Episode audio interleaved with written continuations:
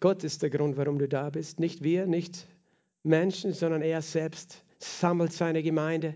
Er selbst liebt uns und er möchte, dass wir ja, Zeit haben mit ihm in seiner Gegenwart. Amen. In Anbeten. Ich möchte lesen aus dem Johannesevangelium aus dem 16. Kapitel ab Vers äh, 7 bis Vers 14. Johannes 16, 7 bis 14. Doch ich sage euch die Wahrheit, es ist euch nützlich, dass ich weggehe, denn wenn ich nicht weggehe, wird der Beistand nicht zu euch kommen. Wenn ich aber hingehe, werde ich ihn zu euch senden. Und wenn er gekommen ist, wird er die Welt überführen von Sünde, von Gerechtigkeit und von Gericht von Sünde, weil sie nicht an mich glauben, von Gerechtigkeit aber, weil ich zum Vater gehe und ihr mich nicht mehr seht, von Gericht aber, weil der Fürst dieser Welt gerichtet ist. Noch vieles habe ich zu euch zu sagen, aber ihr könnt es jetzt nicht tragen. Wenn aber jener der Geist der Wahrheit gekommen ist, wird euch in die ganze Wahrheit leiten. Denn er wird nicht aus sich selbst reden, sondern das, was er hören wird, wird er reden. Das Kommende wird er euch verkündigen. Er wird mich verherrlichen, denn von dem meinen wird er nehmen und euch verkündigen. Amen. Vater, wir danken dir. Wir danken dir für dein Wort. Oh, wir lieben dein Wort und wir lieben deine Gegenwart. Und wir danken dir für Jesus, Vater, wo wir schon gehört haben, so viel heute über ihn und gesungen haben, was er getan hat. Jesus, du der Retter dieser Welt, der unsere Sünden vergeben hat. Und wir danken dir, Heiliger Geist, für deine Gegenwart. Oh, wir danken dir, dass du unser Lehrer bist, der uns in alle Wahrheit leitest und das Kommende verkündest. Leite uns heute in die ganze Wahrheit. Erleuchte die Augen unserer Herzen. Ich bete für jeden hier und auch im Livestream. Ich bete, Herr, dass du die Augen öffnest. Herr, dass wir sehen können, die Wahrheit. Die Wahrheit, die frei macht. Die Wahrheit, die Leben bringt. Die Wahrheit, die jede Finsternis vertreibt. Jede Angst, jeden Schmerz heilt. Danke, Herr. Danke, Heiliger Geist, für deine Wahrheit. Und danke für das Wort, das Wahrheit ist. Im Namen Jesu habe ich gebetet. Amen. Amen. Amen. Der Heilige Geist wird uns in die ganze Wahrheit leiten, hat uns Jesus versprochen. Die ganze Wahrheit. Möchtest du die ganze Wahrheit wissen? Amen. Und es ist der Heilige Geist, der das tut. Der leitet dich in die Wahrheit. Wir brauchen eine Hilfe, um zu sehen. Wenn du im Dunkeln lesen willst, ein Buch, dann kannst du nicht sehen. Da brauchst du ein Licht, eine Lampe, damit du äh, lesen kannst, was in deinem Buch steht. Und für dieses Buch reicht es nicht, dass du natürliches Licht hast, dass du es lesen kannst, sondern es ist oft so, dass es wie im Dunkeln für uns ist, verschlossen, diese Wahrheit, weil wir mit den Augen der Seele schauen und nicht mit den Augen des Herzens, des Geistes. Aber der Heilige Geist, wenn wir ihn zur Hilfe bitten, weiß er kommt, mit seiner Taschenlampe und bringt Licht in sein Wort. Halleluja. Und er möchte Licht hineinbringen. Amen. Danke. Dolores, du machst mir Mut. Halleluja. Amen. Danke, Jesus. Glory to God. Deswegen wollen wir den Heiligen Geist einladen, oder? Wir wollen ihm Raum geben. Halleluja. Schließ einen Moment die Augen und sag, danke, Heiliger Geist. Sei willkommen, Heiliger Geist. Sei willkommen in unserer Mitte, Heiliger Geist. Oh, wir, wir ehren dich, Heiliger Geist. Amen. Jesus hat gesagt, es ist nützlich, dass er weggeht. Und ich denke immer wieder darüber nach, immer wieder, weil ich, oh, ich freue mich auf den Tag, wo ich Jesus von Angesicht zu Angesicht sehe. Weißt du, ihn persönlich von Angesicht zu Angesicht sehe. Ich freue mich auf diesen Tag. Aber Jesus hat gesagt, es ist gut, dass ich jetzt weggegangen bin. Er ist in den Himmel gefahren. Die Bibel sagt, er sitzt zur Rechten des Vaters, zur Rechten der Majestät im Himmel. Aber er hat gesagt, es ist gut, weil dann werde ich euch jemand anders senden, den Heiligen Geist, den Beistand, der bei euch ist. Und im Gegensatz zu Jesus, weißt du, da war Jesus, da waren die Jünger und Jesus war nur immer an einem Ort geografisch, als er auf der Erde war. Und dort, wo er war, da musstest du sein, wenn du bei ihm sein wolltest, geografisch auch. Du musstest hinreisen. Aber der Heilige Geist ist umgekehrt. Er ist zu uns gekommen und er kommt zu jedem Einzelnen von uns, egal wo wir sind. Und bei allen ist er zugleich. Halleluja. Der Geist Gottes, der Heilige Geist. Und wir können mit ihm genauso reden, weil die Jünger, weißt du, wenn sie eine Frage hatten, sie hatten Jesus immer bei sich, oder? Sie haben gesagt, Jesus, wie sollen wir tun? Jesus, was, was werden wir essen? Jesus, wo werden wir schlafen? Wenn sie nichts zu essen hatten, keine Not hatten, sie konnten ihn immer fragen und er hatte immer eine Antwort, oder? Für sie. Aber der Heilige Geist, weißt du, ist genau so da für dich. Halleluja! Der Heilige Geist möchte, dass du ihn ernst nimmst, dass du ihn wahrnimmst. Der ist da die ganze Zeit und du kannst mit ihm reden. Heiliger Geist, was ist heute dran? Was ist heute zu tun? Was möchtest du heute tun? Wo führt dich dein Weg hin? Ich möchte bei dir sein, mit dir gehen, überall. Der Heilige Geist wird genannt der Beistand, der Helfer, der Tröster, der Parakletos, griechisch, Herbeigerufene. Wenn du Hilfe brauchst, dann rufst du, Hilfe, ich brauche jemanden, der mir hilft. Und der Heilige Geist ist der, der herbeigerufen ist. Und mich, weißt du, mich demütigt das, dass wir Gott um Hilfe rufen können. Weil eigentlich hat er das Recht, dass wir ihm helfen, im Sinn von, dass wir seine, seine Arbeit ausführen. Aber er macht es umgekehrt, er kommt uns zu Hilfe. Er dient uns. Gott, der lebendige Gott, dient uns. Und der Dienst des Heiligen Geistes wird eben sehr viel und sehr oft missverstanden. Letzte Woche habe ich darüber gesprochen, über eben den ersten Teil dieses, dieser Aussage von Jesus, wo er gesagt hat, wenn der Heilige Geist gekommen ist, wird er die Welt überführen von Sünde, Gerechtigkeit und Gericht. Und wir haben darüber geredet, wie der Heilige Geist tatsächlich Menschen in ihrem Herzen überführt, im Sinn von überzeugt, dass sie in ihrem Innersten wissen, wir brauchen Jesus. Wir haben es heute schon klar gehört, ohne Jesus sind wir verloren. Wir sind verloren. Wenn wir ihn ablehnen, ist ja, ist ja ganz einfach. Wenn er der König des Himmels ist und wir lehnen ihn ab, dann haben wir keinen Platz da oben. Also sollten wir ihn annehmen. Aber nicht nur das, er möchte uns retten aus der Sünde heraus, aus der Dunkelheit, aus der Macht Satans, wo wir gefangen sind und nur er kann es tun. Auch wenn wir denken, wir könnten uns selber retten, nur er. Und der Heilige Geist überführt die Welt von Sünde. Aber wenn ihr letztes Mal aufgepasst habt, wisst ihr, dass es der Dienst des Heiligen Geistes zuerst für die Welt ist, sie von Sünde zu überführen, nicht für die Gläubigen. Er ist nicht der, der auf deiner Seite steht, um dir ständig zu sagen, hey, was machst du jetzt schon wieder falsch? Was machst du jetzt schon wieder falsch? Weißt du, ich hatte mal so einen Chef, als ich gearbeitet habe in der Tischlerei. Ich wirklich, ich wollte möglichst nicht, dass er da ist, wo ich bin, weil, weil er ist immer nur gekommen und hat irgendeinen Fehler gesucht und gefunden, wenn ich etwas gebaut habe. Und das ist nicht angenehm, wenn du immer jemanden in der Nähe hast, der dir gleich sagt, was du falsch machst. Kennst du so jemanden? Okay? Wir wollen nicht solche Menschen sein, oder? Manche von uns, weißt du, wir hatten, ich war selbst schon so. Wir, wir tun uns leicht, Fehler bei anderen zu suchen und zu finden. Aber Jesus sagt, was siehst du den Splitter im Auge deines Bruders, aber den Balken vor deinen Augen siehst du nicht. Fang bei dir selbst an. Und, und, aber der Punkt ist der, das ist nicht, was Gott tut auf unserer Seite. Er ist nicht da, um dir ständig zu sagen, was du falsch machst. Dafür gibt es den Verkläger der Brüder. Die Bibel nennt den Teufel den Verkläger der Brüder, der sie Tag und Nacht verklagt. Vor Gott. Stell dir vor, das ist so ein, stell dir vor, in der Schule ist einer, der immer alle verpetzt. Der immer, Herr Lehrer, der hat das gemacht, der hat das gemacht, der hat das gemacht. Und verstehst du, richtig, es ist schon gut, wenn man in der Schule auch die Wahrheit sagen kann, aber, aber es kommt immer darauf an, was ist auch das Herzensmotiv. Manche wollen einfach nur jemand anderes fertig machen, indem sie ihn verpetzen. Der Teufel ist so jemand, der steht, die Bibel sagt, Tag und Nacht verklagt er die Brüder, die Schwestern, die Gläubigen vor Gott. Und wenn du das in deinem Kopf hast, dieses, diese Anklage, diese Verklagung, dann ist es nicht Gott.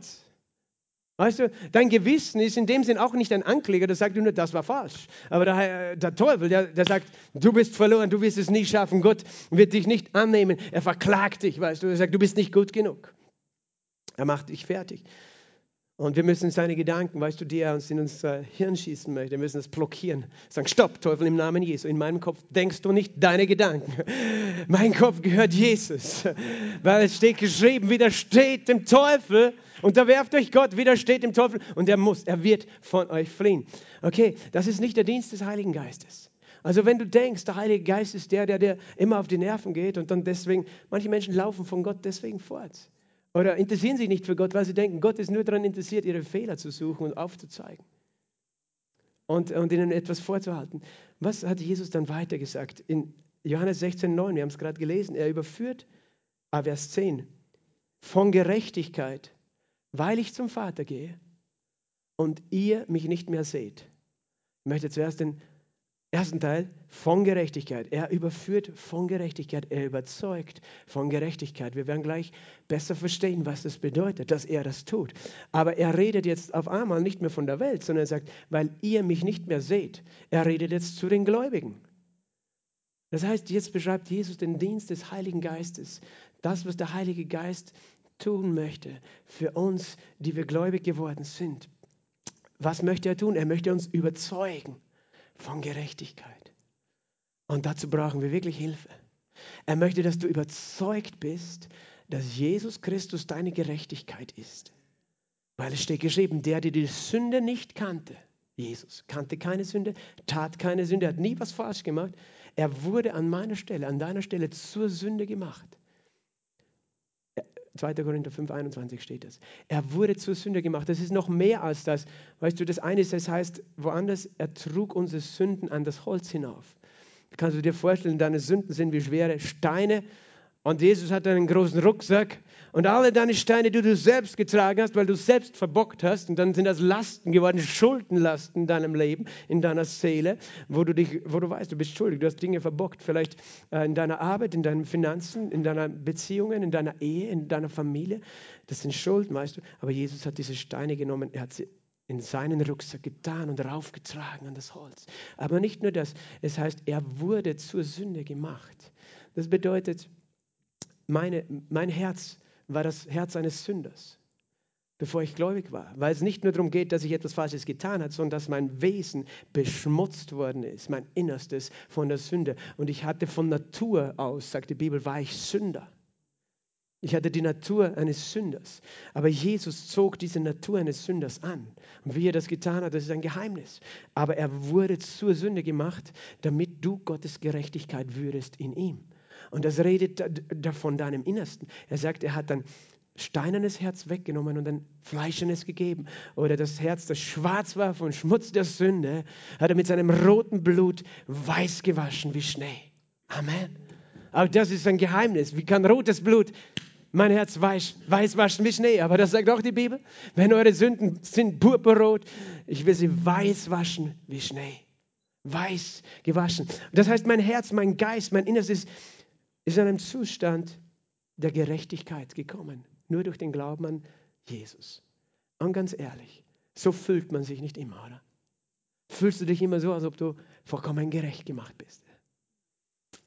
Darum, das hat Gott schon gewusst, dass wir uns nicht immer so fühlen. Und weil wir, wir leben darin, dass wir denken, wenn ich mich nicht so fühle, dass ich gerecht bin vor Gott, dann bin ich wahrscheinlich nicht gerecht dann tue ich mir schwer, weil wir glauben nur, was wir sehen, aber das ist nicht Glaube. Wir glauben nur, was wir fühlen, das ist nicht Glaube. Glaube ist überzeugt sein von Dingen, die ich nicht sehe und nicht fühle, sondern die das Wort Gottes sagt. Aber der Heilige Geist hilft dir, es zu glauben und überzeugt zu sein in deinem Herzen. Und er möchte dich heute überzeugen, dass das Blut Jesu genug war für dich. Er möchte dich überzeugen, dass du vollkommen gerecht gemacht bist. Und das braucht tatsächlich ein Wunder, dass wir das verstehen weil wir fühlen uns nicht so. Und solange wir uns nicht so fühlen, weißt du, ist es schwer, danach zu leben. Und wir denken auch, weil ich nicht so lebe, wie ein Gerechter leben sollte, kann ich nicht gerecht sein. Weil wir denken, ich bin, was ich tue. Weißt du, die Menschen, die Welt definiert sich über, was sie getan hat. Du bist, was du tust. Ich, wenn jemand, weiß ich nicht, Maurer ist, ne, dann ich bin Maurer, weil ich, ich, ich mache Mauern. Aber weißt du, Gott sagt nicht, du bist, was du tust, sondern du bist, was ich sage, dass du bist. In meinem Wort. Und du bist mein geliebtes Kind. Und du bist gerecht, weil das, was ich sage, ist nicht abhängig von dem, was du tust, sondern von dem, was Jesus getan hat. Weil Jesus sagt, ich habe dich gerecht gemacht. Und dann sagst du, ja, aber ich tue nicht immer die richtigen Sachen. Weil er sagt, aber das hängt nicht davon ab, was du tust, sondern weil du glaubst, was ich getan habe, bist du gerecht. Verstehst du? Und, und das heißt, Gott führt uns in diese Position zu glauben aufgrund seines Wortes und das ist der Dienst des Heiligen Geistes. Ich möchte lesen ein paar Verse im Hebräerbrief. Im Hebräerbrief, der Brief, der für Einsteiger wahrscheinlich nicht leicht zu verstehen ist, weil es bedingt, dass du auch das Alte Testament richtig verstehst und kennst. Aber ich werde euch helfen, ein bisschen das zu verstehen, was im zehnten Kapitel steht. Hier beginnt es, denn da das Gesetz einen Schatten der zukünftigen Güter, nicht der Dinge Ebenbild selbst hat, so kann es niemals mit denselben Schlachtopfern, die sie alljährlich darbringen, die Hinzunahenden für immer vollkommen machen. Und er, er, Paulus, der Schreiber, nimmt Bezug auf das, dass das Volk Israel, sie hatten einen Tempeldienst, wir haben von dem Tempel heute auch schon gehört, und die Priester brachten dort Schlachtopfer. Wenn du gesündigt hast, musstest du ein Tier nehmen und in den Tempel gehen und der Priester tötete das Tier, nachdem er deine Hand auf das Tier gelegt hat, im Sinn von deine Sünde wird jetzt auf das Tier übertragen, weil eigentlich müsstest ja du sterben, aber damit nicht du stirbst, stirbt das Tier. Und das Blut des Tieres bedeckt die Sünde. Und einmal im Jahr gab es ein spezielles Opfer, das Versöhnungsopfer am Versöhnungstag. Wo, wo der Priester für das ganze Volk für ein Jahr lang, für alle Sünden sozusagen ein Opfer gebracht hat, das Versöhnungsopfer. Sühne bedeutet bedecken, das Blut bedeckt unsere Sünden, sodass Gott nicht auf unsere Sünden schaut, sondern auf das Blut eines unschuldigen, stellvertretenden Tieres. Und hier haben wir gelesen, das war alles ein Schattenbild auf das Zukünftige. Das war, Gott wusste, dass es eigentlich nicht dieses Tier ist, das dieses Sünden von dir wegnehmen kann, sondern dass er selbst das Lamm Gottes werden musste. Jesus, das Lamm Gottes, weißt du. Aber eben, es war ein Schattenbild. Und das heißt, jedes Jahr, alljährlich brachten sie dieses Versöhnungsopfer Sie brachten ein Opfer, sie töteten es, das Blut wurde vergossen, auf den Altar gebracht, der Priester durfte ins Allerheiligste gehen damit. Aber ein Jahr später war er schon wieder da. Was es bedeutet ist, er, er wusste zwar, okay, Gott vergibt mir, aber eigentlich, weißt du, bin ich noch immer schuldig. Und ich muss nächstes Jahr wiederkommen und wiederkommen. Ich war, sie wussten eigentlich, obwohl sie ein Opfer gebracht haben, ich bin noch nicht frei von meiner Schuld. Verstehst du? Und viele Christen leben, Christen leben auch so. Wir glauben zwar, dass Jesus für unsere Schuld gestorben ist, aber eigentlich fühle ich mich nicht wirklich frei von meiner Schuld und lebe so. Und das heißt, wenn, wenn das genug gewesen wäre, dieses Opfer, das der Priester gemacht hat, dann würde er nächstes Jahr nicht wieder eins bringen, oder? Wenn das genug wäre, wenn, es, wenn was geschehen wäre, wenn die Hinzunahenden für immer vollkommen geworden wären. Sage mal, für immer vollkommen. Das heißt, Gottes Ziel war eigentlich, dass die Menschen, die den Gottesdienst üben, für immer vollkommen sind. Aber weil sie wussten, sie sind es nicht, mussten sie jedes Jahr wieder oder bei jeder Sünde wieder ein Opfer bringen. Aber Gott hatte ein Ziel, für immer vollkommen uns zu machen. Denn würde sonst nicht ihre Darbringung aufgehört haben, weil sie, die den Gottesdienst üben, einmal gereinigt, kein Sündenbewusstsein mehr gehabt hätten. Verstehst du, warum haben sie wieder ein Opfer gebracht und wieder? Weil sie immer mit ihren Sünden beschäftigt waren weil sie immer wieder erinnert wurden von ihrem Gewissen, vom Gesetz und vom Teufel selber auch, der sie angeklagt hat. Hey, du bist, du bist nicht genug für Gott. Du bist nicht richtig. Du machst immer alles falsch. Du, und sie, die Menschen lebten mit einem Sündenbewusstsein. Weißt du, was ein Sündenbewusstsein ist? Es ist ein Bewusstsein davon, dass du minderwertig bist, dass du ein Versager bist, dass du nicht gut genug bist, dass du nicht schön, nicht stark, nicht klug genug bist. Ein Bewusstsein davon, dass du Fehler gemacht hast und ein Bewusstsein davon, dass du das Ziel nicht erreichen kannst. Ein Bewusstsein einfach, ich, bin nicht, ich treffe das Ziel nicht. Sünde ist immer das Ziel zu verfehlen. Einfach ein Bewusstsein von Minderwertigkeit, von ja, Mangel, von Fehlerhaftigkeit. Ein Bewusstsein, auch mein Körper ist vielleicht nicht vollkommen gesund. Alles ist, nichts ist vollkommen, alles ist irgendwo beschädigt. Und es ist tatsächlich alles beschädigt durch die Sünde des Menschen auf dieser Erde. Aber wir Menschen, wir tragen dieses Bewusstsein ständig mit uns. Ständig dieses Minderwertigkeitsmangelbewusstsein, das ist in jedem Menschen drinnen. Da bist du nicht eine Ausnahme, wenn du dich so fühlst. Weißt du?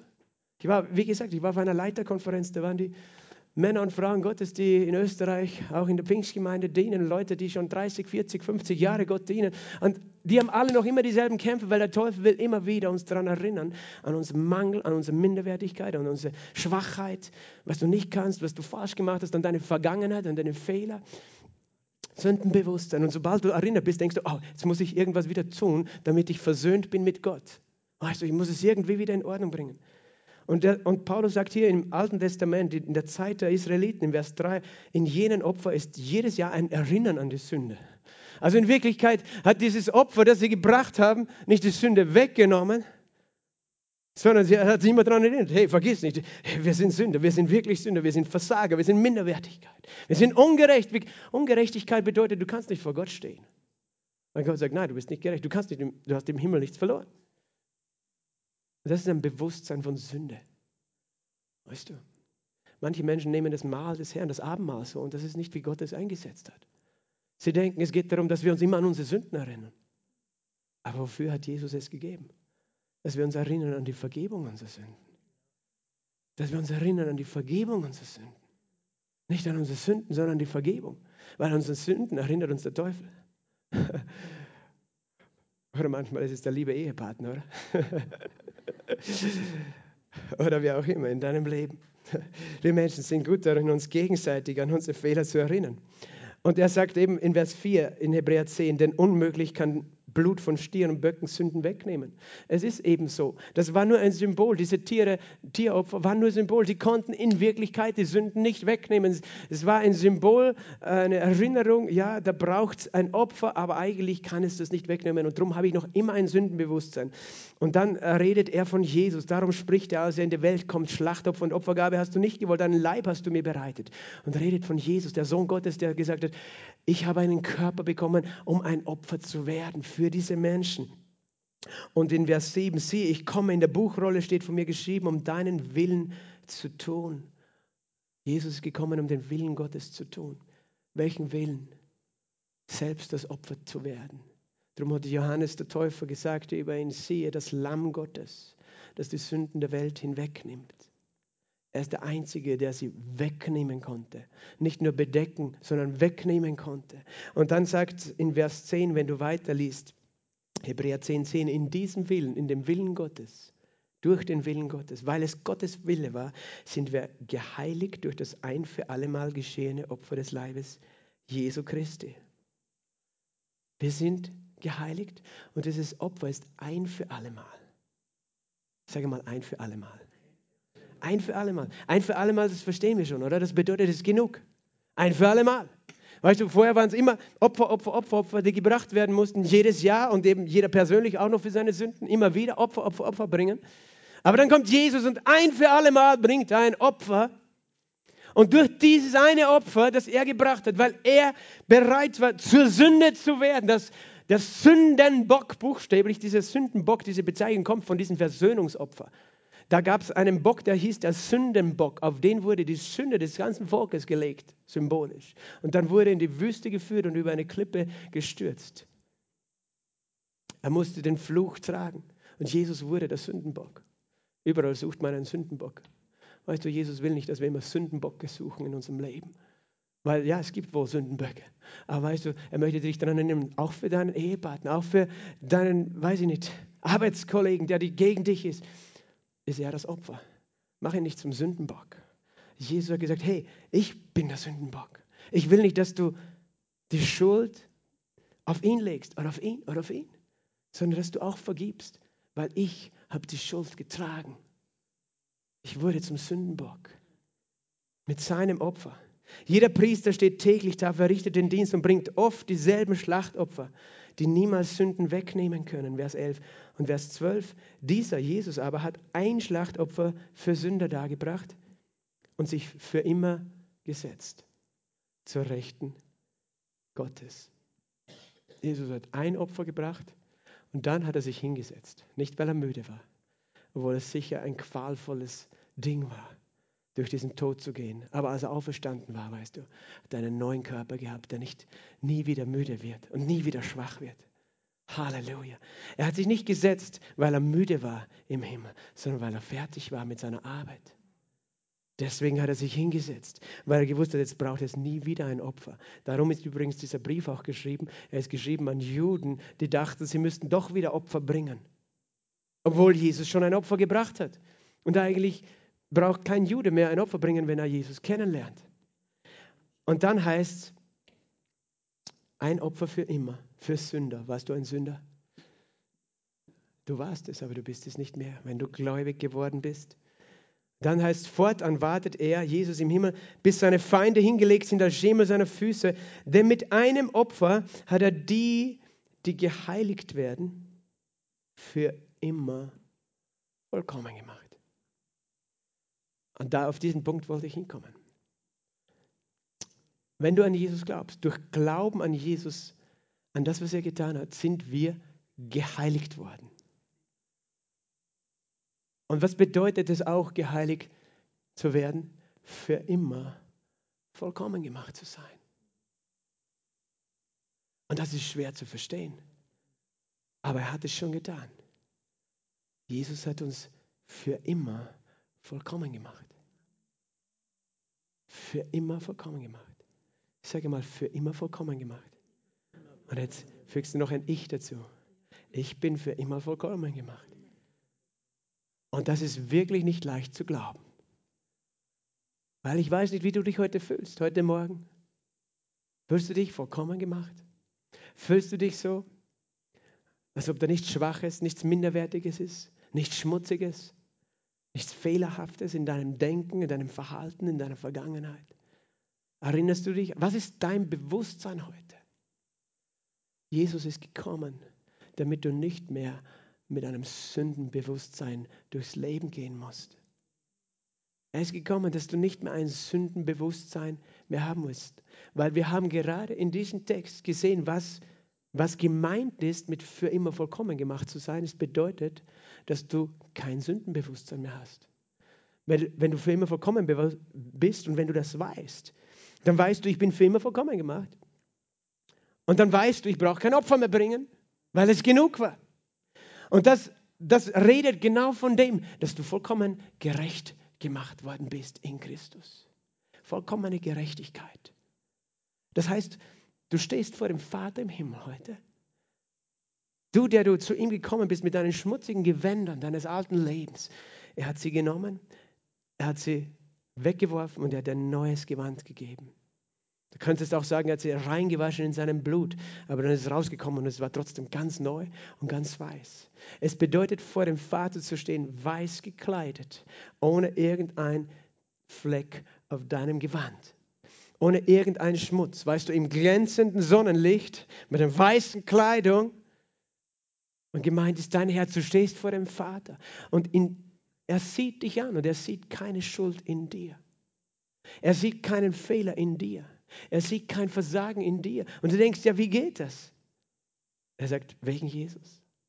Wegen Jesus. Es geht nicht, was, nicht wegen dir, wegen Jesus. Weil du an ihn glaubst, du bist für immer vollkommen, du bist vollkommen gerecht. Und weißt du, das, was er möchte, dass du es sehen kannst selber und dass du es glauben kannst und dass du verstehst, das ist, wer ich jetzt bin. Das ist das neue Bewusstsein, in dem ich lebe ich bin für immer gerecht und vollkommen gemacht.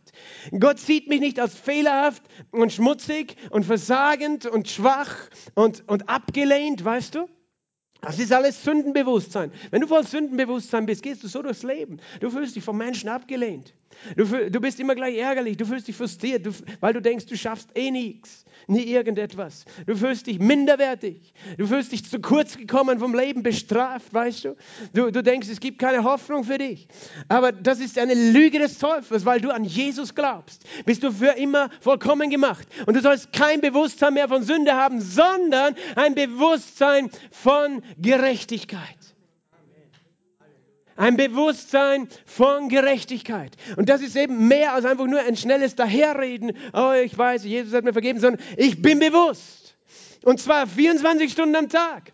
Ich bin gerecht, wegen Jesus allein, wegen seinem Blut allein. Ich bin gerecht. Und dann das nächste Mal, dann stopperst du wieder, machst du wieder einen Fehler. Denkst, nein, ich kann nicht gerecht sein. Sonst hätte ich nicht diesen Fehler gemacht. Oh, ich bin nicht gerecht, weil jetzt habe ich schon wieder, bin ich in den Schmutz gefallen. Schon wieder ist mir ein Wort rausgerutscht, das ich nicht sagen könnte. Jesus, ich kann nicht mehr gerecht sein. Jesus sagt, du bist nicht gerecht wegen dem, was du tust, sondern wegen dem, was du glaubst, weil du an mich glaubst. Und wenn du glaubst, wer du bist, wirst du werden, wer du bist. Verstehst du? Wenn du glaubst, dass du gerecht bist, wird dein Handeln sich verändern. Es, alles, was schmutzig ist, was nicht richtig ist, es wird abfallen wie dürres Laub von einem Baum. Verstehst du? Aber solange du Sünden bewusst bist, ist es wie wenn du, du, du hältst noch am Leben so diese alten Verhaltensweisen, Denkmuster und Handlungsmuster und Bitterkeit und Wut und Enttäuschung. Du hältst es am Leben, weil du denkst immer, ich bin ein Versager, ich bin ein Versager, ich bin nicht gerecht, ich bin nicht vollkommen. Der Teufel hilft dir dabei, das zu denken. Mit einem Opfer hat er die, die für geheiligt werden, für immer ge vollkommen gemacht. Und dafür ist der Heilige Geist gekommen. Im nächsten Vers steht es nämlich, dies bezeugt uns aber der Heilige Geist. Dies bezeugt uns der Heilige Geist. Ohne den Geist Gottes können wir das nie erfassen. Und er wird dich immer daran erinnern. Siehst du, das ist der Dienst des Heiligen Geistes. Der Dienst des Heiligen Geistes ist nicht, dich fertig zu machen, sondern dich daran zu erinnern, weißt du, was Jesus gemacht hat, ist genug. Weißt du, du bist noch immer gerecht. Ja, du hast einen Fehler gemacht. Bring es in Ordnung, entschuldige dich, aber du bist noch immer gerecht vor Gott. Deine Kleidung ist weiß, nicht wegen dem, was du gemacht hast oder nicht gemacht hast, sondern wegen Jesus. Weil er ist meine Gerechtigkeit. Er als Person ist meine Gerechtigkeit. Und der Heilige Geist hat diesen Dienst, uns Zeugnis abzulegen. Was bedeutet das? Bedeutet im Herzen, in deinem Innersten, dich immer wieder daran zu erinnern, zu überführen. Du kannst jetzt gerade in diesem Raum diese Frage stellen. Wenn du ein Kind Gottes bist, kannst du ihn fragen, stimmt das, was der Pastor predigt? Stimmt es, dass ich wirklich gerecht bin? Wenn du ein Kind Gottes bist, dann ist der Geist Gottes in dir und er bezeugt dir, dass du gerecht bist. Und er erinnert dich, ja, das stimmt. Und er gibt dir Freude und Frieden dazu in dein Herz, wie eine grüne Ampel, weißt du, einfach ein Licht. Ja, es ist so. Und wenn du jetzt nicht sicher bist, weißt du, dann kann es entweder sein, dass dein Denken noch erneuert werden muss durch das Wort Gottes. Und wenn du Jesus noch nicht angenommen hast und wenn du ihn bis jetzt noch abgelehnt hast, dann wird der Heilige Geist dich zuerst erinnern, hey, nein, du bist noch getrennt von Jesus, du musst ihn zuerst aufnehmen. Er wird dich überführen von Sünde, damit du dann seine Gerechtigkeit empfangst.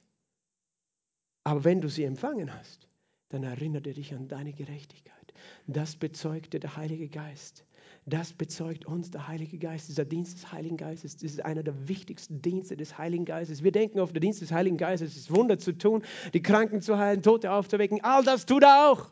Aber das Wichtigste, was in deinem Leben heute tut als Gläubig, ist, dich immer zu erinnern, dass du für immer vollkommen gemacht bist. Dass du ein Bewusstsein entwickelst, dass du ein Sohn, eine Tochter Gottes bist, ein Kind Gottes gerecht, reingewaschen durch das heilige Blut des Lammes Jesus Christus. Ein für allemal. Halleluja. Und ich sage dir ganz ehrlich, ich vergesse das auch manchmal. Nämlich, weißt du, emotional, weißt du, vergessen wir das ja. Wenn, wenn irgendein Problem kommt, wir fühlen uns überwältigt. Aber dann, weißt du, dann halte inne, der Heilige Geist, erinnere dich. Er sagt hier weiter noch, dies ist der Bund, den ich für sie errichten werde. Ich werde meine Gesetze in ihre Herzen geben, in Vers 16, und sie auf ihren Sinn schreiben. Und ihrer Sünden und ihrer Gesetzlosigkeiten werde ich nicht mehr gedenken.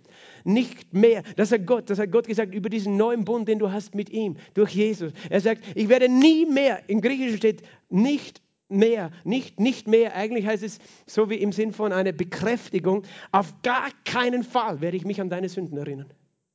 Das ist Gott. Du glaubst, der Vater im Himmel ist ein, ein, Vater, der immer nur schaut. Ah, was macht der schon wieder? Ah, der schon wieder. Nein, er sagt, auf gar keinen Fall. Du glaubst an Jesus, auf gar keinen Fall werde ich mich auf, an deine Sünden erinnern. Wir kommen Vater, oh, ich habe schon wieder so viele Fehler gemacht und Vater, ich bin so schlecht und Vater, ich weiß nicht, von was du redest. Ich kann mich nicht erinnern. Und das ist nicht, weil Gott irgendwie dement ist oder so, sondern weil er sich entschieden hat, nicht an deine Sünden zu denken, nicht an deine Fehler zu denken. Er sagt, er hat sie ins äußerste Meer geworfen und versenkt, deine Fehler, im Buch Micha. Und dann hat er noch ein Schild hingemacht, kein Fischen, Fischen verboten dort. Weißt du, da darf man nicht mehr fischen. Aber wir kommen und der Teufel kommt und er will uns das immer vorhalten. Und es schwächt dich. Du lebst noch immer in diesem Minderwertigkeitsbewusstsein, für das Jesus nicht gekommen ist. Er ist gekommen für ein Gerechtigkeitsbewusstsein. Und er hat gesagt, wenn ich weggehe, werde ich euch den Heiligen Geist geben und er wird euch überführen von Sünde, Gerechtigkeit und Gericht. Er wird dich überführen, weil ich zum Vater gehe. Und ich werde euch gleich zeigen, was es bedeutet. Er hat nämlich gesagt, wie er das tut auch, das Überführen. Er hat gesagt, weil ich zum Vater gehe. Jesus hat das gesagt. All diese Worte, die wir vorhin in Johannes 16 gelesen haben, hat er gesagt an dem Abend, bevor er hingerichtet wurde. An demselben Abend, als ein lieber erster Jünger namens Petrus, zu dem hat er gesagt, in Lukas kannst du das nachlesen, ich werde diese, diese Verse jetzt nicht alle lesen, aber es steht im Lukas 22, er hat gesagt, als sie beim Abendessen lagen, Petrus, der Satan hat begehrt, euch zu sichten wie den Weizen ich habe für dich gebetet, dass dein Glaube nicht aufhört. Und dann hat Petrus gesagt, weißt du, wenn alle dich verlassen, wenn alle dich verleugnen, ich werde dich nie verlassen. Ich bin sogar mit dir bereit, ins Gefängnis zu gehen oder in den Tod. Und Jesus hat gesagt, weißt du, Petrus, noch bevor in dieser Nacht, in dem, dem Morgen der Hahn dreimal kräht, wirst du mich, zweimal kräht, wirst du mich dreimal verleugnet haben. Dass du mich kennst. Weißt du, und dann ein paar Stunden später ist genau das passiert. Die Soldaten sind gekommen, haben Jesus abgeführt. Petrus ist da nachgeschlichen, hat geschaut, wo sie ihn hinbringen und ist in diesen Hof des Hohepriesters gekommen. Und dann haben ein paar Leute erkannt, hey, du warst doch auch bei Jesus. Er hat gesagt, nein, nein, nein, ich nicht, ich war nie bei ihm, nein. Er, er hat ja gerade gesehen, wie sie ihn festgenommen haben. Er hatte sogar noch dem einen Soldaten ein Ohr abgeschlagen, dieser Petrus. Und er hatte Glück gehabt, dass Jesus ihn geheilt hat, sofort wieder. Weil sonst hätten sie ihn auch gleich mitgenommen, bin ich sicher. Aber Jesus hat ihn noch geheilt, diesen Mann mit dem abgeschlagenen Ohr. Und dann, weißt du, dann verhören sie Jesus und, und, und Jesus wird schon geschlagen und dann Petrus diskutiert er mit den Leuten am Feuer. Nein, ich kenne Jesus nicht. Plötzlich kräht der Hahn. Und in Lukas 22, 61 kannst du lesen. Und der Herr wandte sich um und blickte Petrus an. Jesus hat Petrus in dem Moment direkt in die Augen gesehen. Und dann ist die Welt in Petrus zusammengebrochen. Petrus dachte an das Wort des Herrn, wie er zu ihm sagte, bevor ein Hahn heute kräht, wirst du mich dreimal verleugnen. Und Petrus ging hinaus und weinte bitterlich. Sein Herz war gebrochen. Er hat gedacht, weißt du, manchmal denken wir nämlich gar nicht an unseren Mangel, weil wir, wir sind auf der anderen Seite, wir sind im Stolz. Wir denken, oh, wir sind super, wir machen alles richtig, immer. Und wir sagen Dinge, die wir nicht halten können. Und dann hat er seinen liebsten Herrn verraten, Jesus. Jesus hat es ihm nicht übergenommen, er hat ihn nur angesehen. Und Petrus hat diese Liebe gesehen in den Augen von Jesus, der gerade gelitten hat für ihn. Und er ist gegangen und geweint. Und ich glaube, er war so traurig über sich selbst. Er war so am Boden zerstört. Was habe ich gemacht? Was für ein Versager bin ich? Verstehst du?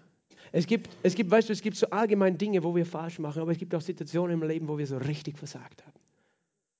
So richtig versagt haben. So richtig etwas gesagt und gemacht haben, das richtig zerstörerisch war, starke Auswirkungen hatten. Und weißt du, es kann sich tief in uns hineinbrennen. Es kann aber auch etwas sein, das andere mit uns gemacht haben, weißt du. Menschen, die Missbrauch erlebt haben bis zur Vergewaltigung, die, die sich selbst so schmutzig fühlen wegen einem Erlebnis. Auch, oder wo andere Menschen sie so verbal missbraucht haben, gesagt haben, du bist nichts wert, du kannst nichts. Es kann sich tief hineinbrennen. Es hat sich tief hineingebrannt in die Seele des Petrus. Sein Versagen, seine Minderwertigkeit. Weißt du, und alle von uns, wir haben über die Jahre unseres Lebens, wir haben alle genug Fehler gemacht. Und auf eine Art hat sich das alles wie Spuren eingegraben in unsere Seele. Verstehst du? Und das ist nicht so leicht, das wegzubekommen. Jesus, wir wissen, Jesus ging dann ans Kreuz, er ist gestorben, er ist auferstanden. Er ist sogar gleich am ersten Tag dem Petrus erschienen. Und das war eine Liebestat. Weil Petrus, weißt du, er war gebrochen. Zu Petrus hat er gesagt, auf dir will ich meine Kirche bauen. Petrus hat sich gedacht, auf mir kannst du gar nichts bauen, Jesus. Ich habe gesagt, ich gehe mit dir ins Gefängnis, aber ich habe dich bei der ersten Gelegenheit verraten. Und manchmal fühlen wir uns so, weißt du, Gott, du kannst mich ja nicht gebrauchen. Du kannst vielleicht ihn oder sie oder wen auch immer gebrauchen, aber mich kannst du nicht gebrauchen. Das ist ein Bewusstsein von Sünde, ein Bewusstsein von Versagen, ein Bewusstsein von Minderwertigkeit. Jesus ist dann erschienen, 40 Tage, weißt du. Petrus hat gewusst, sie sollen in Jerusalem bleiben, aber stattdessen ist er nach Galiläa auch noch gegangen. Nein, Jesus hat ihn wohl auch nach Galiläa bestellt, aber er hat gesagt, er sollte in Jerusalem den Heiligen Geist empfangen. Und weißt du, er hat sich gedacht, Leute, ich glaube, es ist Zeit, dass ich zurückgehe in mein altes Leben. Lass uns fischen gehen. in Johannes 22 hat er gesagt, mit, hat mit seinen Freunden, mit seinen alten Fischerkollegen gesagt, in Vers 21, Johannes 21, äh, in Vers 2 und 3 sagt er, hey Leute, gehen wir wieder fischen. Weißt du, das, das mit Kingdom Business, mit Gemeindebauen, das wird wohl nichts mehr, mit mir sicher nicht. Ich bin ein Versager und hat gedacht, gehen wir wieder zu dem, was wir können, werden wir wieder Fischer. Und sie waren fischen und Jesus ist ihnen an diesem Morgen erschienen, als sie die ganze Nacht nichts gefangen haben. Ja, Petrus hat sich jetzt wahrscheinlich gedacht, jetzt kann ich nicht mal Fische fangen mehr. Das habe ich schon Jesus verraten, aber fischen kann ich auch nicht mehr. Was werde ich tun? Ich kann nur mehr betteln gehen. So am Boden war er. Dann hat ihn Jesus gefragt, Petrus, liebst du mich? Dreimal hat er ihn gefragt. Und Jesus wollte ihm dreimal die Möglichkeit geben, dass er sagt, ja, ich liebe dich. Weil er hat ihn auch dreimal verleugnet. Aber er hat sich zugleich daran erinnert, oh, ich bin so minderwertig. Ja, ich weiß, dass ich ihn liebe und er soll es wissen. Und ich weiß, er liebt mich noch, aber weißt du, gebrauchen. Er lebte mit einem Bewusstsein eines Sünders, das ganz groß geworden war in dieser Zeit. Aber dann hat Jesus gesagt, geht nicht weg aus Jerusalem, sondern bleibt in der Stadt, bis ihr Kraft empfangt aus der Höhe. Bis der Heilige Geist auf euch gekommen ist. Bleibt in der Stadt. Und dann kam der Tag des Pfingstfestes. Apostelgeschichte 2, 1 bis 4. Und sie waren alle an einem Ort beisammen und beteten gemeinsam. Plötzlich kam aus dem Himmel ein Brausen, als führe ein gewaltiger Wind daher. Und es erschienen zerteilte Zungen wie von Feuer auf jeden einzelnen von ihnen. Und sie wurden alle mit Heiligen Geist erfüllt. Und sie fingen alle an, in neuen Sprachen zu reden, wie ihnen der Heilige Geist gab, auszusprechen himmlische Sprachen, Worte, die sie nicht gelernt hatten, die sie nicht überlegt haben. Halleluja. Und sie wurden erfüllt. Weißt du, was dann geschehen ist? Die Menschen sind zusammengekommen. Was ist mit denen? Die schauen aus wie Betrunkene, so voller Freude. Und wer ist aufgestanden? Petrus ist aufgestanden. In Vers 14, Petrus stand auf mit den übrigen. Wer ist aufgestanden? Genau der, der eigentlich der größte Versager war oder sich so gefühlt hat. Wie konnte er aufstehen, vor 3000 Menschen predigen über Jesus, den er verraten hatte? Er, was, er, er redete davon, dass Jesus gestorben ist und eigentlich in seiner natürlichen Erinnerung war ja ganz klar, hey, dieser Jesus, den ich verraten habe, ich halte es nicht aus, ich habe ihn verraten. Aber es war wie weggeblasen. All diese Minderwertigkeit, all dieses Sündenbewusstsein, es war wie weggeblasen. Von wem? Von diesem gewaltigen Wind des Heiligen Geistes, der in sein Leben gekommen ist.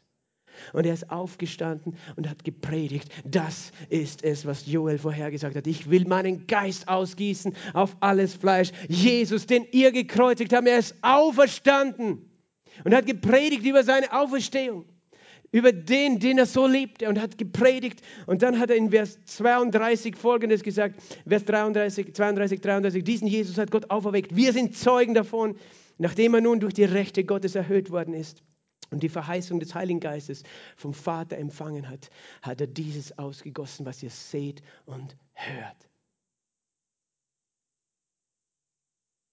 Ich möchte jetzt, dass du die logische Zusammenhang, den logischen Schluss ziehst, den logischen Zusammenhang herstellst. Versteh das? Jesus hat gesagt, ich werde euch überführen von Gerechtigkeit, weil ich zum Vater gehe. Petrus hat sich die ganze Zeit noch schlecht gefühlt. Er hat gewusst, dann hat er gesehen, wie Jesus in den Himmel auffahrt. Aber dann hat er gewusst, ja, er geht jetzt zum Vater. Er hat gesagt, er geht zum Vater. Aber in dem Moment, als sie zu Pfingsten zusammen waren, weißt du, als der Heilige Geist gekommen ist, hat Jesus hat Petrus verstanden, warum er beim Vater war, um den Heiligen Geist zu geben und um sie zu erfüllen. Und Petrus hat gewusst, ich bin erfüllt mit dem Heiligen Geist. Warum hat er das gewusst? Weil er selbst in neuen Sprachen redete. In Worten, die ihm der Heilige Geist, der plötzlich in ihm war und alles erfüllte, ihm gegeben hat. weißt du, in dem Moment hat Petrus eine Sache verstanden. Der Heilige Geist könnte nicht bei mir sein, wenn ich noch ein Sünder wäre. Er könnte nicht in mir wohnen und mich erfüllen, wenn Gott sagen würde, Petrus, du bist ein Versager, du hast mich verraten, du wirst nie wieder mit mir zu tun haben. Petrus hat so über sich selbst gedacht, aber dann hat er erlebt, wie der Heilige Geist in ihn gekommen ist. Und er hat gewusst, er kann nur deshalb in mir sein, weil das Blut Jesu mich gereinigt hat. Amen. Der kann nur deshalb in mir sein, weil Jesus mit einem Opfer die, die geheiligt werden, für immer vollkommen gemacht hat. Und das ist das Zeichen des Opfers. Weißt du, es gab ein paar besondere Opfer in der Bibel, als die Stiftshütte geweiht wurde, als äh, der Tempel geweiht wurde. Es gab ein Opfer, als Elia das Volk zur Buße gerufen hat. Er hat einen Altar gebaut, ein Opfertier draufgetan, das Opfer getötet, das Blut vergossen. Dann hat er gebetet und Feuer kam vom Himmel. Und das Feuer war die Bestätigung, dass das Opfer angenommen ist. Verstehst du? Und dasselbe ist geschehen. Jesus gab ein Opfer, ein Opfer für immer. Und dann ging er in den Himmel. Und was hat Gott, der Vater getan? Er gab sein Feuer dazu. Halleluja.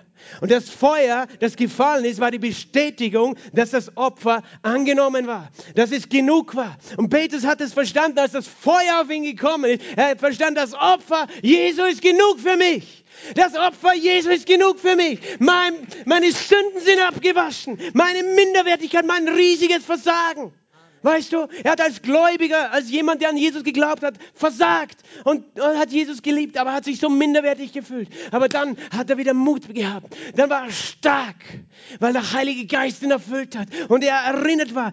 Der Heilige Geist, der mir jetzt diese Worte gibt, er bezeugt, dass er in mir ist. Das, was ihr hört und seht, weißt du, das ist die Taufe in dem Heiligen Geist. Das ist nicht nur irgendeine Theologie oder eine Philosophie oder eine Tradition in der Konfirmation. Es ist eine Realität. Wenn du erfüllt wirst mit der Kraft des Heiligen Geistes, dann hast du etwas in dir, nämlich den Heiligen Gott in dir, der dir Worte gibt, auszusprechen. Heilige Worte vom Himmel. Und du sprichst sie aus. Und jedes Mal, wenn du sie aussprichst, wirst du erinnerst, dass er in dir wohnt. Und er wohnt in dir dir, weil du für immer gerecht bist. Und deswegen bezeugt der Heilige Geist seine Gerechtigkeit, weil, weil Jesus zum Vater gegangen ist, weil er das ausgegossen hat, was ihr seht und hört. Verstehst du? Und du hast einen Zeugen deiner Gerechtigkeit immer bei dir als geisterfülltes Kind. Immer. Wenn du einen Fehler machst, weißt du, jeder Christ hat Vergebung der Sünden, jeder, der Jesus angenommen hat. Aber der, der mit dem Heiligen Geist erfüllt ist, so wie Petrus, der war vorher auch schon gläubig und neu geboren. Aber da fühlte er sich noch minderwertig. Aber als er mit dem Heiligen Geist erfüllt wurde, da war er wieder mutig, weil er wusste, Jesus hat mir vergeben, dass ich ihn so betrogen habe. Er hat mir vergeben. Und er war so frei und so froh dass er gepredigt hat. Und seine Predigt war so mächtig, dass es ihnen ins Herz gedrungen ist. Sie waren überführt von Sünde. 3000 Menschen haben sich bekehrt, sind an diesem Tag auch mit dem Heiligen Geist erfüllt worden. Ein paar Kapitel später hat Gott ihn geschickt in das Haus eines Heiden, eines Ungläubigen, eines, eines Menschen, der Gott nicht kannte. Und Petrus predigte dieselbe Botschaft. Er sagt, jeder, der an Jesus glaubt, empfängt Vergebung der Sünden. Und während er diese Worte predigt, Apostelgeschichte 10, 44, während er sagte, da ist Vergebung, weißt du, er, der gewusst hat, wie viel er verbockt hat, in dem Moment fiel der Heilige Geist auf alle, die das Wort hörten. Halleluja. Und auf einmal wurden sie alle erführt. Die, die, die anderen waren außer sich, dass die Nationen die Gabe des Heiligen Geistes empfangen hatten. Und woran haben sie erkannt, dass sie erfüllt waren? Weil sie hörten sie in Sprachen reden und Gott erheben. Siehst du, das war der Beweis, der Zeuge, der Heilige Geist hat bezeugt. Ich habe nicht nur dir vergeben, Petrus, sondern auch all diesen Heiden habe ich vergeben. Alles, was sie hier getan haben, denn sie hörten sie in Sprachen reden. Der Heilige Geist gibt uns ein Zeugnis. Halleluja. Die Taufe im Heiligen Geist ist das Zeugnis. Halleluja. Das Zeugnis, dass du für immer vollkommen bist.